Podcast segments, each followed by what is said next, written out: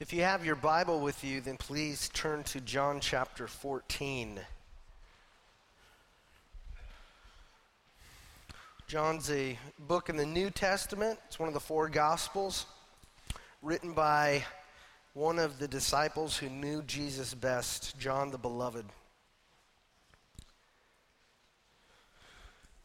It was after three years of public ministry that uh, Jesus gathered his 12 disciples for a final meal. And uh, Jesus knew that he was just a few short hours away from being arrested and being falsely accused of things he didn't do. And he would be flogged and condemned to death, and he would be crucified on a cross. But uh, this is why Jesus had come to seek and to save lost people by dying in their place to atone for the sin against God that they had committed. And by God's grace, many of us in here have been saved by Jesus through faith in Him who atoned for our sins on the cross. So, we're going to continue to read today what Jesus told His disciples at this Last Supper Let's ask God to help us. Dear Lord, we open your word and, and uh, we don't do that flippantly. We believe that this is your word and we need your help today to not only understand it, we're not here to just acquire facts, but we, we need your help, God, to change our hearts.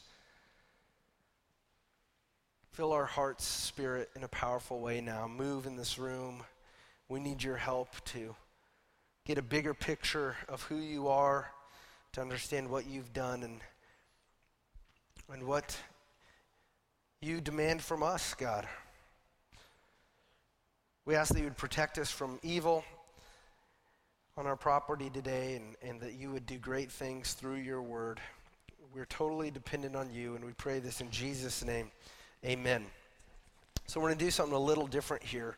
Uh, we've preached a lot of sermons here in John chapter 14, and honestly, you could read the whole 13 through 17 chapters uh, 13 through 17 in one sitting.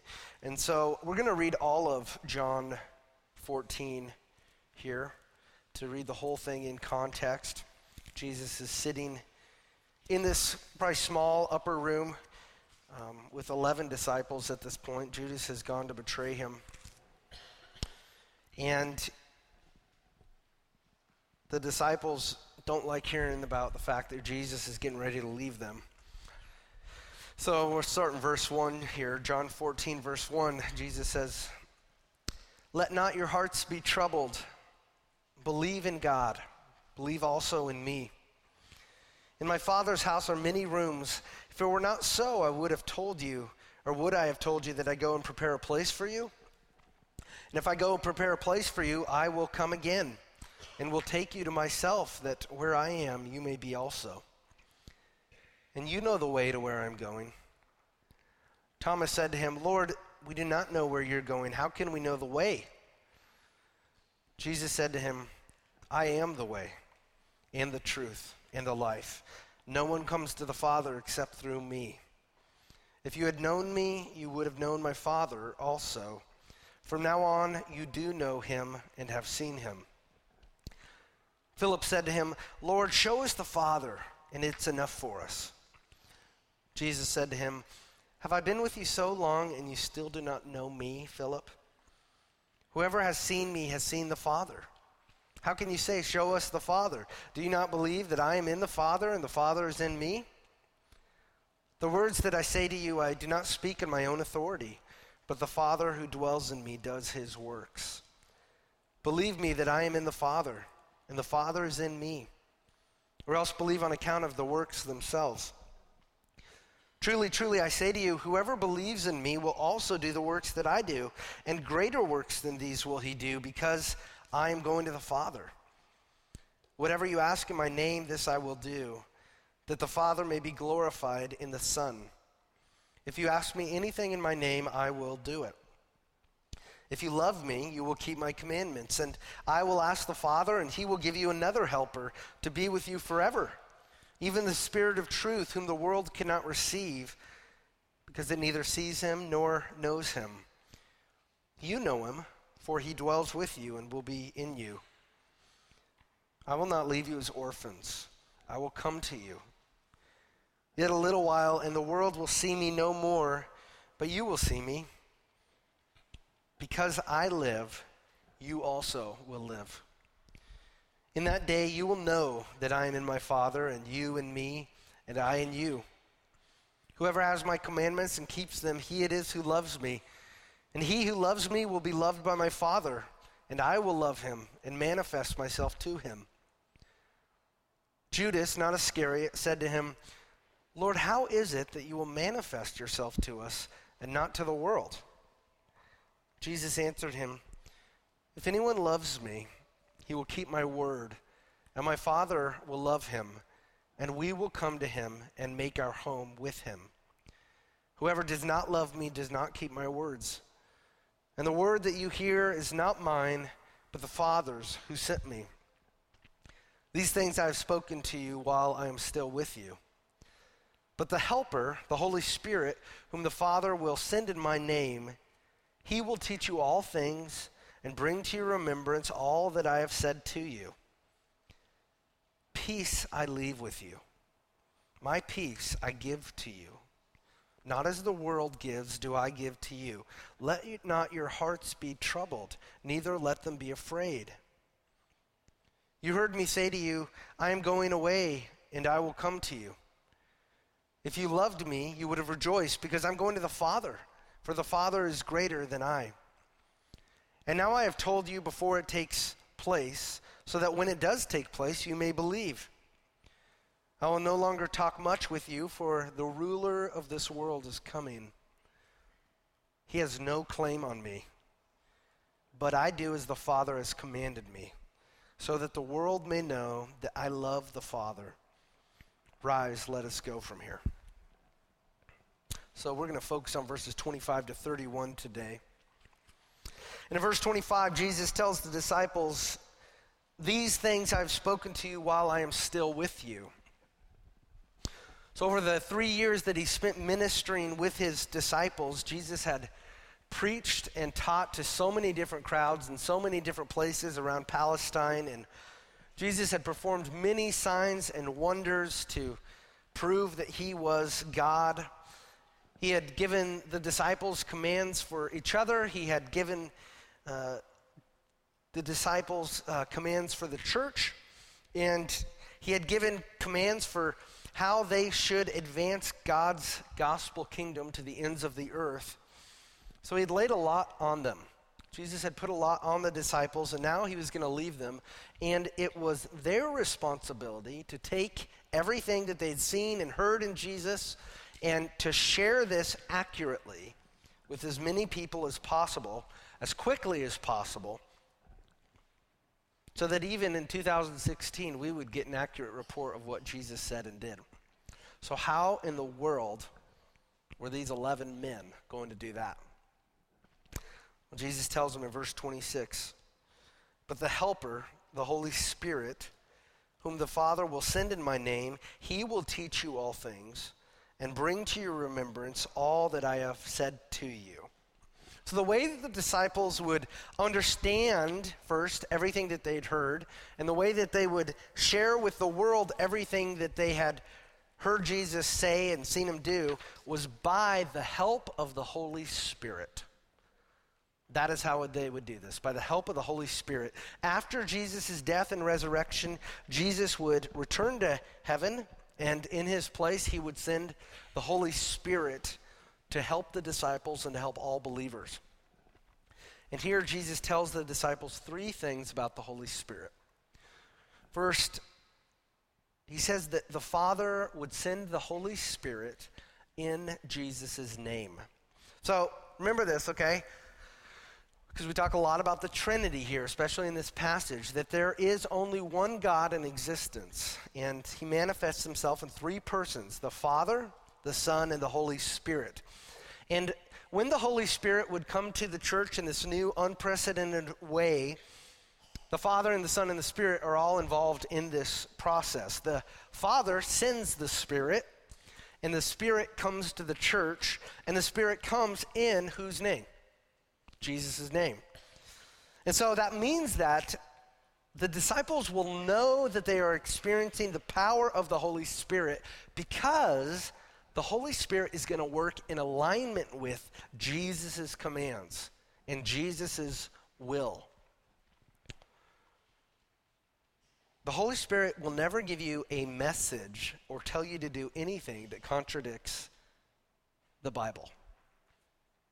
It won't ever, he won't ever tell you something, uh, to do something that contradicts Jesus' word. So if you ever feel a spiritual force or a voice urging you to do something, you can find out real quick whether that's God talking to you or not by opening your Bible, saying, Is this what Jesus has already commanded me to do? If so, then this is the Spirit.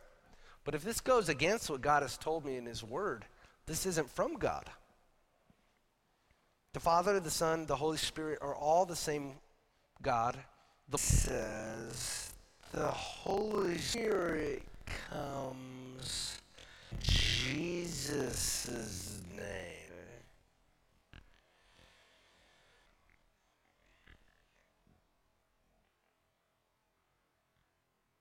Disciples about the Holy Spirit would teach them life on to the disciples. It wasn't until Jesus returned to heaven, the Holy Spirit came to earth, that they would finally understand what Jesus meant by a lot of what he said and did, because the Holy Spirit would teach them. The Holy Spirit would teach them what it meant that Jesus is the Messiah. The, eh, the Spirit would teach them what it meant that Jesus is on this cross and this is how he's going to save us that he paid for our sins on the cross? I thought he was supposed to be a king who comes back with tanks and jets and bombs whole cities and makes his kingdom that way. He comes on a cross. The Spirit would teach him why the resurrection of Jesus matters and why the gospel is good news for all who trust in Jesus. And the, the Spirit taught all of these things to the disciples, just like He tells us today to all who believe in him. And the third thing Jesus tells the disciples about the Holy Spirit is that the Holy Spirit would bring to their remembrance everything that Jesus said to them. Okay, the Holy Spirit would bring to their remembrance everything Jesus said to them. Now, keep in mind, when Jesus said this, the New Testament of the Bible did not exist yet. But it was God's plan to have the disciples and their close acquaintances write down much of what they saw Jesus do and much of what they saw him say, heard him say. So, so you need to know this. The New Testament was not written a hundred years after Jesus' death. Okay? It wasn't even written in the second century or the third century. So the New Testament was written, you should know this, in the decades immediately following Jesus' death and resurrection in the disciples' lifetimes. So when you hear uh, on CNN or Fox, whatever you watch, about the discovery of a new piece of ancient writing that dates back to the third century and says Jesus was married and had kids, don't believe it. Okay? The church at that time said this is bogus. Okay? We don't have to figure that out now.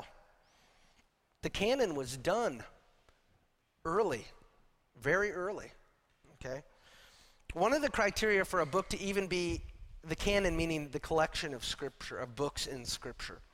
One of the criteria for a book even to be included in the New Testament is that it had to be written by one of the living disciples, the 11 disciples, or by one of their close acquaintances who ministered with them and who could verify with them everything. And the way that the disciples remembered everything that Jesus said to them was by the Holy Spirit's help.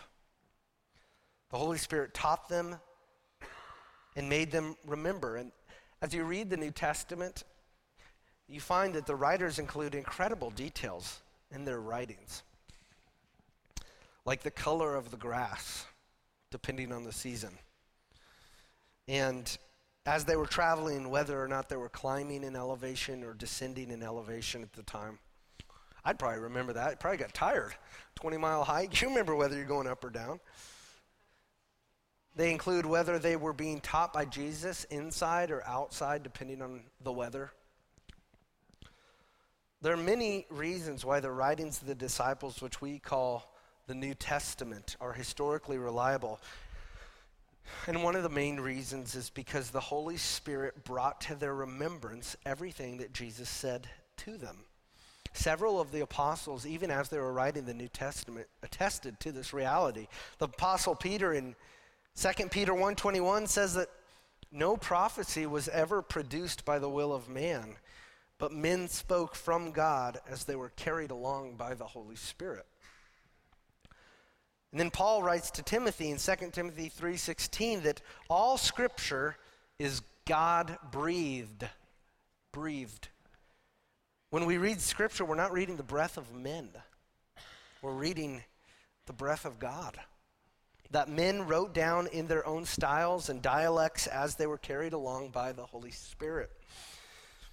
And God the Father sent the Holy Spirit in Jesus' name to help the disciples and the church and, and to teach the disciples and the church the truth of the gospel and to bring to the disciples' remembrance everything that Jesus said to them so that they could share it with the world. Aren't you thankful to have the Bible in our language? I am. Just a fascinating fact I got to throw out there because I'm interested in this stuff. If you've ever played the telephone game, where it starts with one person who says, like, penguins are blue, and then you tap and whisper on another, you know, the person next to you, and they whisper it to the next person, and by the end, you have, like, pizza is green, something weird. Some people have said that the, we can't trust Scripture because over 2,000 years, what if that's happened? What if, what if we haven't had the same account that the original disciples gave us. This is, again, one of the evidences that makes the New Testament unlike any other document in history. Because what we have actually is over 5,000 copies of copies of copies of the New Testament in papyrus. And some have biodegraded because that's what they that's what happened on papyrus. And we have animal skins and vellums that they, cop, that they copied the New Testament on. And what they have found is that in all of those copies through the centuries that people copied them, 99.9% of those documents are identical. It's incredible. And the only difference is that 0.1% is areas of spacing and punctuation. That's incredible. The telephone game doesn't work. It, it normally works at youth group, but it doesn't work with the Bible. It's awesome. That's a miracle. That's the work of the Holy Spirit. He wanted you and me to have the same Bible that the apostles wrote. The Bible, which includes the Old Testament books before Jesus came to the world, and it includes the New Testament books after Jesus came to the world, is God's Word breathed out by the Holy Spirit. And so when we open this book, may we remember that. Sometimes we take it for granted because we have more copies of the Bible in our country than anybody, right? We have catalogs that you get in the mail. Choose what kind of, there's now, I mean, choose what kind of Bible you want. You know, we got a, a catalog this week one translation of the Bible, and it's like 40 pages of different Bibles in that translation, and praise God for it. But may we not open the Word without grateful hearts. And and how does this apply to us here? Well, it means don't get discouraged if you have a hard time understanding the Bible. Join the club. Don't uh, don't get discouraged if you have a hard time remembering Bible verses sometime. But instead of giving up, and because of the gospel, which says you're not actually saved by your ability to understand everything in the Bible perfectly, you're not actually saved by the number of Bible verses you have memorized, you're saved by the work of Jesus in your place, then that serves as impetus that, man, I want to know this God. I want to read the Bible. I want to pray to God God, would you help me to understand what this means, just like you taught the original disciples? Would you help me? God, would you help me to remember when I'm talking to somebody, the, the scripture that I'm thinking of, would you, Holy Spirit, put the words in my mouth and, and help me to do the work of paying attention to your word and, and, and reading it, God? We need God's help. And we don't have to do this alone. You can read the word with other people and your family and your friends, and we need to spur each other on. In verse 27, Jesus shares a great promise that we need the Spirit's help to remember, and we need His help to believe. He says, Peace I leave with you. My peace I give to you. Not as the world gives, do I give to you. Let not your hearts be troubled, neither let them be afraid. So Jesus tells the disciples, and by extension here, his church, Peace I leave with you. I don't know how much you know about Jesus, but during his life on earth, he did not have much to call his own. Uh, he didn't come from a prestigious family. He didn't have the most impressive upbringing by any means. His dad, Joseph, was a, a carpenter, and Jesus grew up in a small, relatively unimpressive town called Nazareth. And then when Jesus grew up into a man, even though the whole world was his because he was God, look at how he lived. He didn't have a high paying job, he didn't have fancy clothes to wear, and as best as we can tell, he didn't even have a house. He just he didn't have a whole lot of money. He didn't have a whole lot of property to give to his family, to give to his disciples when he died.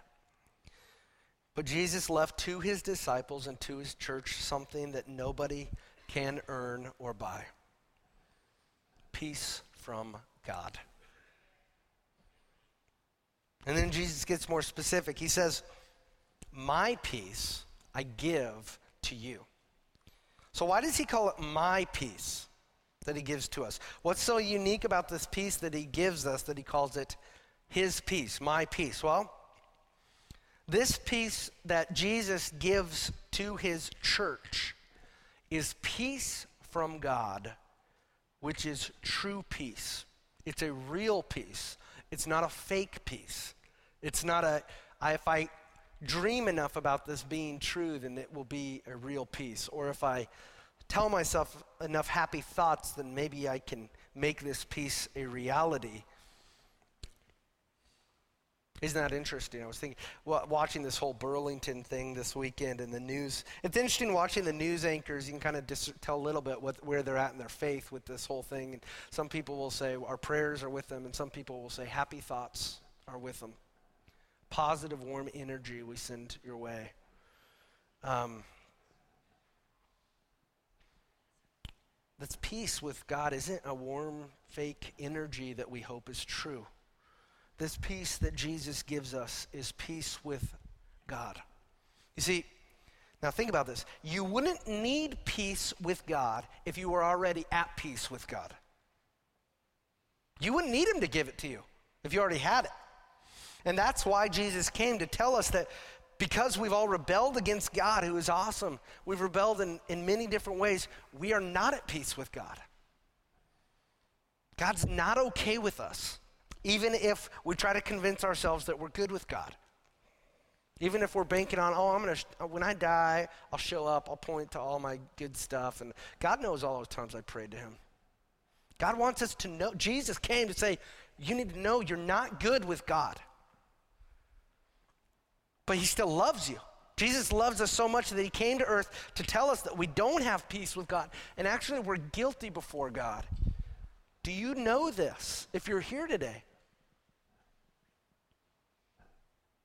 But God loves you. And Jesus came to sacrifice his life in our place to become our guilt on our behalf so that whoever accepts his sacrifice through faith can have peace, this peace with God now and forever that starts in this life and goes after this life. The peace of God that Jesus leaves with us is his peace because He's the only one who earned it. He's the only one who earned this peace with God. You and I haven't earned it. Our movie stars, our movies, they haven't earned it. Our, our lifestyles haven't earned us peace with God. They can't. Our politicians and humanitarians, our government can't earn us peace with God. Only Jesus can give us true peace Because only Jesus has truly died and atoned for sin. That's it. And this is a real peace that Jesus offers us with God. This is Jesus' peace. That's why he says, This is my peace. Not only does Jesus give us peace with God, but also his Holy Spirit gives us the peace of God in our lives. It's not a peace that there's this there's this uh, you could call it a positional peace with God, this reality that Jesus has made us in a peaceful relationship with God forever because of what he's done. But there's also maybe this experiential peace, a peace of God in our lives that the Holy Spirit is with us, will never leave us, and he has a way of ministering to us and comforting us and guarding our hearts and our minds in a way that is beyond what we can fully understand. But he is the Holy Spirit of peace who protects us with the Prince of Peace's peace. Are you at peace in your life? If we were outside the church, or if we were just sitting down for coffee somewhere, and I asked you that, what, I mean, what would go through your mind? Are you at peace? Have you talked to the Lord lately and asked Him for peace in your life? Are you at peace with God? Have you asked God to forgive you from your sin? Do you believe you're sinful? Have you resolved in your own heart to turn away that you don't want that sin because that's what the world offers? I'm done with that. I don't want that anymore. I want Jesus. I want to turn to Jesus. Only him can only he can save me and give me peace. Have you trusted in Jesus? Is that what you're trusting in? And have you responded in obedience to Jesus by being baptized? To celebrate your eternal union with Him because of what He did to save you. This is a real peace that God offers to you. He says that this world doesn't offer you this peace. Jesus says that He gives this peace, what does He say? Not as the world gives. So, what's the difference b- between the peace that Jesus offers you and the peace that the world offers you? The world doesn't offer you peace. it can't, it is incapable of offering peace. Have you notice that? It's not a, it's a good thing to pray for. And there will be a day when there is peace, when Jesus returns. In the meantime, there's a lot of songs about peace. There's a lot of banners about peace. We pray lots of prayers for peace. But any peace that we really do experience in our life that is real doesn't come from the world, it's from God. The world isn't peaceful, the world is chaotic. Chaos is the opposite of peace. God is not a God of chaos. He's a God of peace. So if you believe, but this this is hard. I mean, this is where we have to push in a real way against some of the worldview of this world, which says, I actually don't need God for peace. Because if you believe that this world can offer you peace, if you believe that humanity can really have peace all by itself, if you believe that we humans as a result of the evolutionary process in 2016 are the most sophisticated and intelligent generation of humans that have ever walked on planet Earth, then how do you explain the shooting in Burlington this weekend? How do you, how do you, what do you make of the fact that this is the fourth mass shooting in our state in nine months? We have to get real. The world doesn't offer us peace. We're not going to find peace in this, what this world has to offer. At best, the world can offer us happiness. We can shut off the TV and pretend it's not real, that it's not there, but it doesn't change reality. The world can't give you lasting happiness.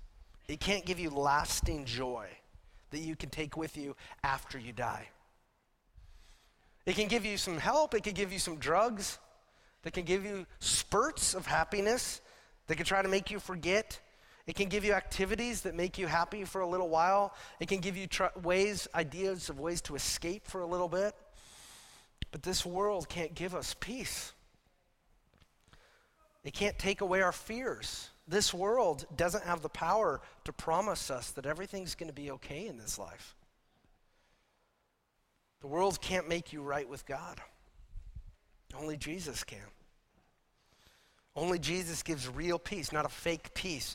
Only Jesus offers peace from God, which is peace with God, and gives us the peace of God. Jesus offers you this peace because he's the only one who can offer it. That's not why he does it, but he is the only one who offers it. He offers it because he's awesome and loving and gracious. And God alone has earned this peace by putting sin and putting eternal chaos to death on the cross.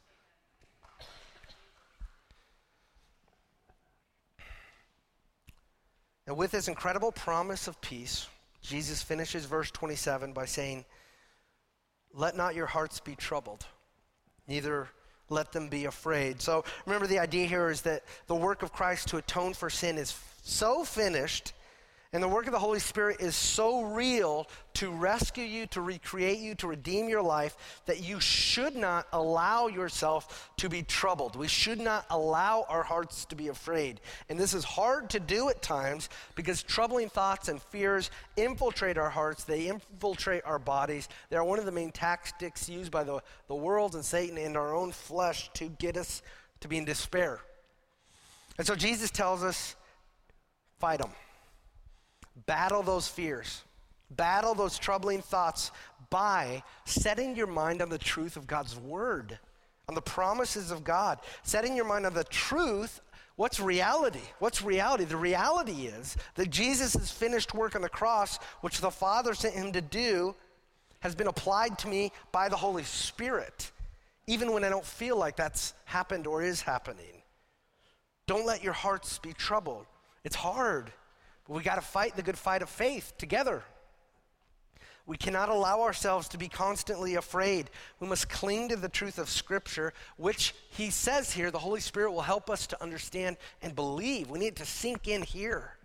So it affects what we believe and affects the way we love God and the way that we love other people. He says, Don't be troubled, because guess what? Jesus is greater. Jesus is more all encompassing than all of your fears and problems which try to blind you. Jesus is greater, even when your problems are grossly enormous. Jesus is greater. And now, verse 28, Jesus reinforces why we should be joyful about this, why we should be joyful about this peace that he leaves with us. Jesus says, You heard me say to you, I am going away, and I will come to you. If you loved me, you would have rejoiced because I'm going to the Father, for the Father is greater than I. Jesus says, You know that I'm not going to leave you as orphans, okay? I'm not going to forget about you. And we need to hear that too. Jesus isn't going to leave us as orphans. He says, I'm coming back for you. And if you loved me, if you obeyed my command to believe me, then you would have rejoiced that I am going to heaven because I'm going to God the Father in heaven. I'm going to the Father in heaven where I will have all my glory and where I will intercede for you and where I'm going to sit on the throne until I return. And Jesus says that God the Father uh, is greater than him, not in the sense that the Father is a greater God than Jesus, but in the sense that the Father is the one who has used his fatherly authority to send Jesus to us to be our Savior. And since Jesus hides us in himself, okay, he, he hides us in himself by the power of the Spirit. What that means for us is that we can now be in the Father's presence again and be his beloved, who he loves to be with, because we're covered by the righteousness of Christ completely. So, in one sense, we're still here on earth physically. And in another sense, we're hidden in Jesus in the presence of God the Father in the heavenly realms. it's incredible. This is why this is what it means that we are eternal beings too. We're not just bodies, we're spirits. that God made in his own image. And, and Jesus says this should cause us to rejoice because even though we miss Jesus while he is in heaven, our separation from God no longer exists because of Jesus. And so Jesus says, Rejoice, church. This is your reality. This is your peace now because I give it to you. I'm with the Father in glory, and the Spirit's with you. And then Jesus says in verse 29, And now I have told you before it takes place, so that when it does take place, you may believe. So before any of this ever happened, Jesus told the disciples that he would die for sin and rise again and return to his throne before uh, return to them before returning to heaven. So the reason he says that he told them all of this beforehand is so that when they saw him arrested in that garden, when they saw him tried in the middle of the night, when they saw him beat, beaten and spit upon and whipped and mocked and hung on the cross, and then when they saw him buried, dead, and then when they saw him three days later appear to them in a room that was locked, walking and talking to them and eating with them, they would believe even more. Okay? They would know that he was God. This is legit, okay? He's alive. His promises are true. It's because Jesus died and rose again that we know he is God. That his promises are true, that we have been declared righteous in God's sight. That's that's where our peace is. It's because Jesus rose again. And God wants you. He says he does this. Who did he do this for? He says, so that you may believe. God wants you to believe because He loves you. He wants what's best for you. He wants you to trust Him with your life and your soul. He wants you to know that He is the truth that you have been looking for. And that's why He predicted His resurrection so many times for your sake, that you would believe in Him. And He was going to the cross really soon, but before that happened, He had to be betrayed. And so He says in verses 30 to 31, I will no longer talk much with you, for the ruler of this world is coming. He has no claim on me, but I do as the Father has commanded me, so that the world may know that I love the Father. Rise, let us go from here. So, the ruler of this world that Jesus is talking about is Satan. And we read in John 13, 27 that Satan had already entered into Judas at the Last Supper.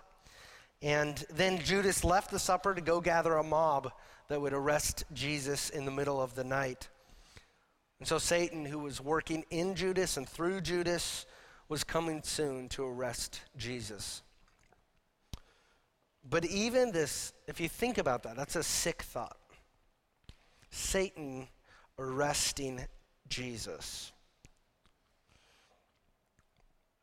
But even this horrible, sickening thought that the most filthy, evil, rebellious demon in existence would lay his hands on Jesus, it is not reason for us to be without peace.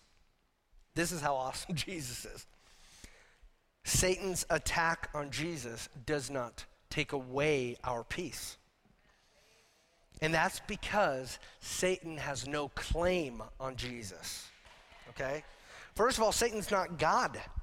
He's not equal with God. It's not like in the cartoons where you see two equal forces fighting. It's not like that. Satan's down there, God's up here. Okay? He does not have the power that God has, but Jesus is God. Jesus is equal with God the Father. Jesus does have all the power that God the Father has. And second, Satan has no claim on Jesus because Satan can only make prisoners out of those who sin. That's why humanity is enslaved to Satan, because humanity has sinned.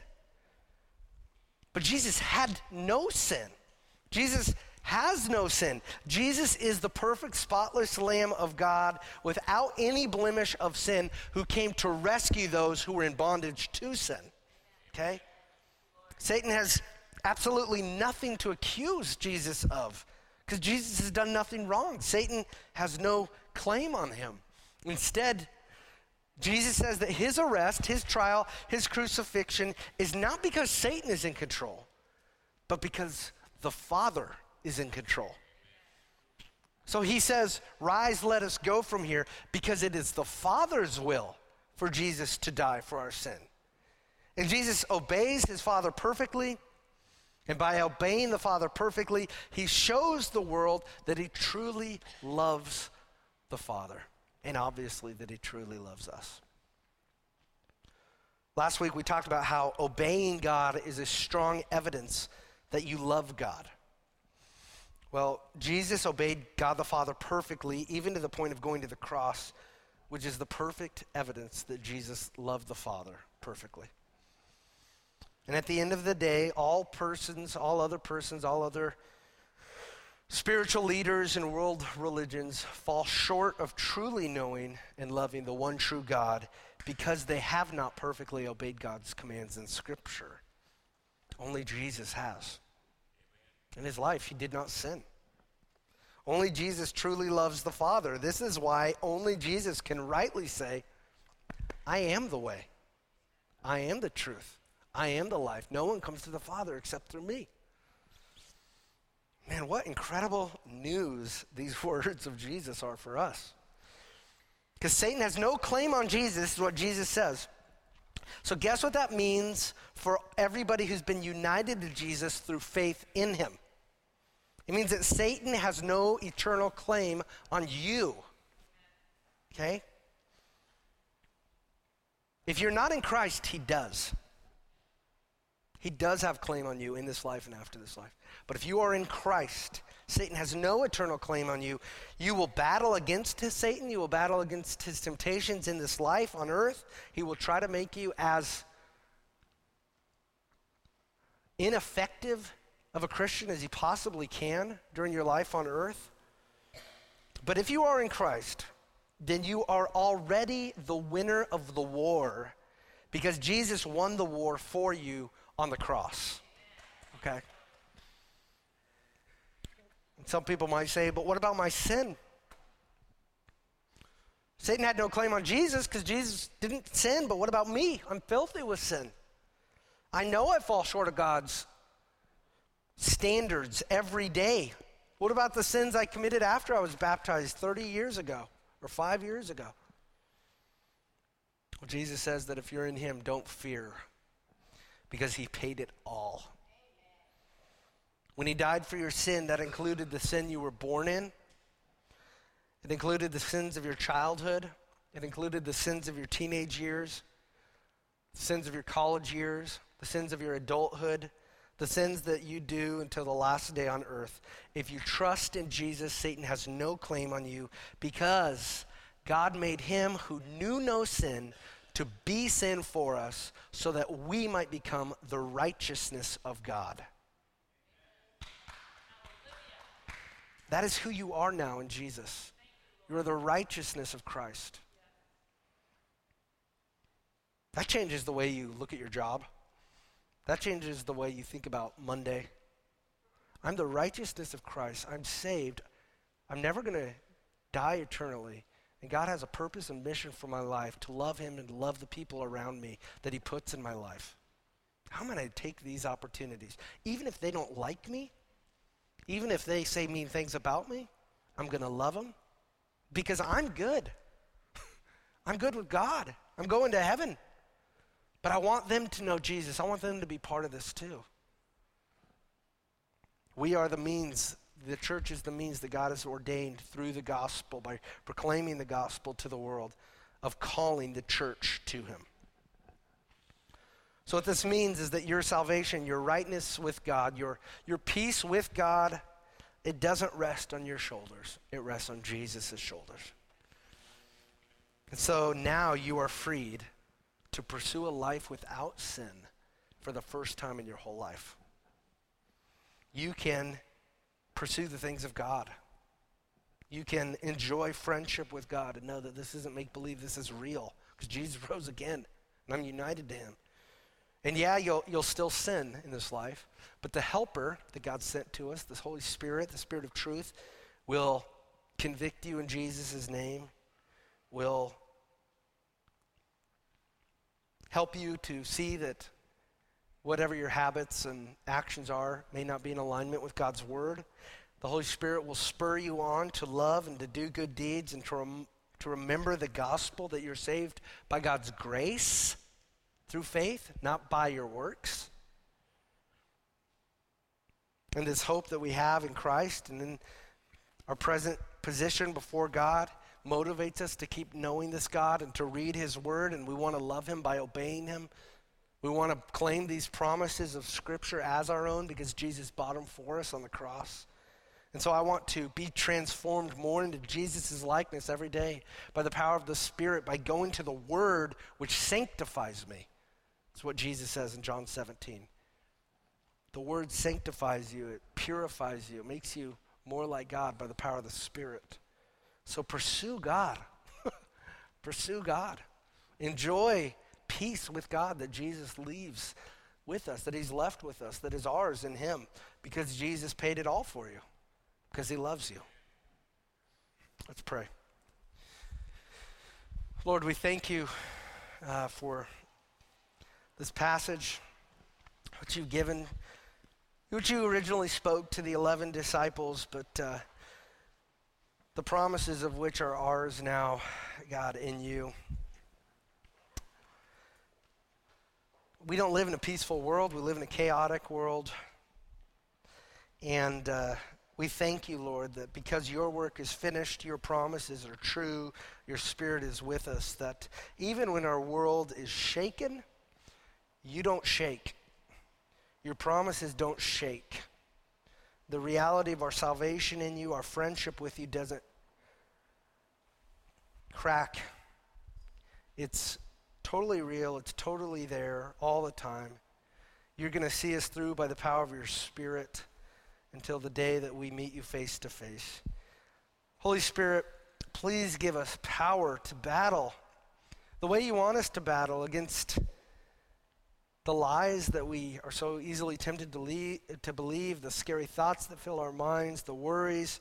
Help us to battle against the, the uh, impulses of our flesh, which, uh, which urge us to treat other people in a way that we treated them before we knew you and your love. And that urge us to treat you the way that we treated you before we knew you and our love. Please just renew our hearts for you, God.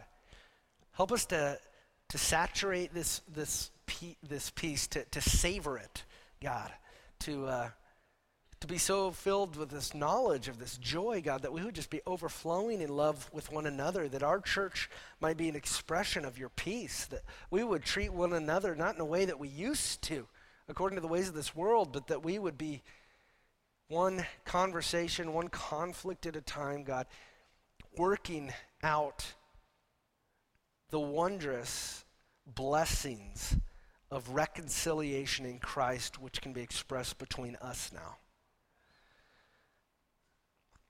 God, give us peace that we uh, that that would drive into our hearts, that, that it would stay in our minds. We need your help, God.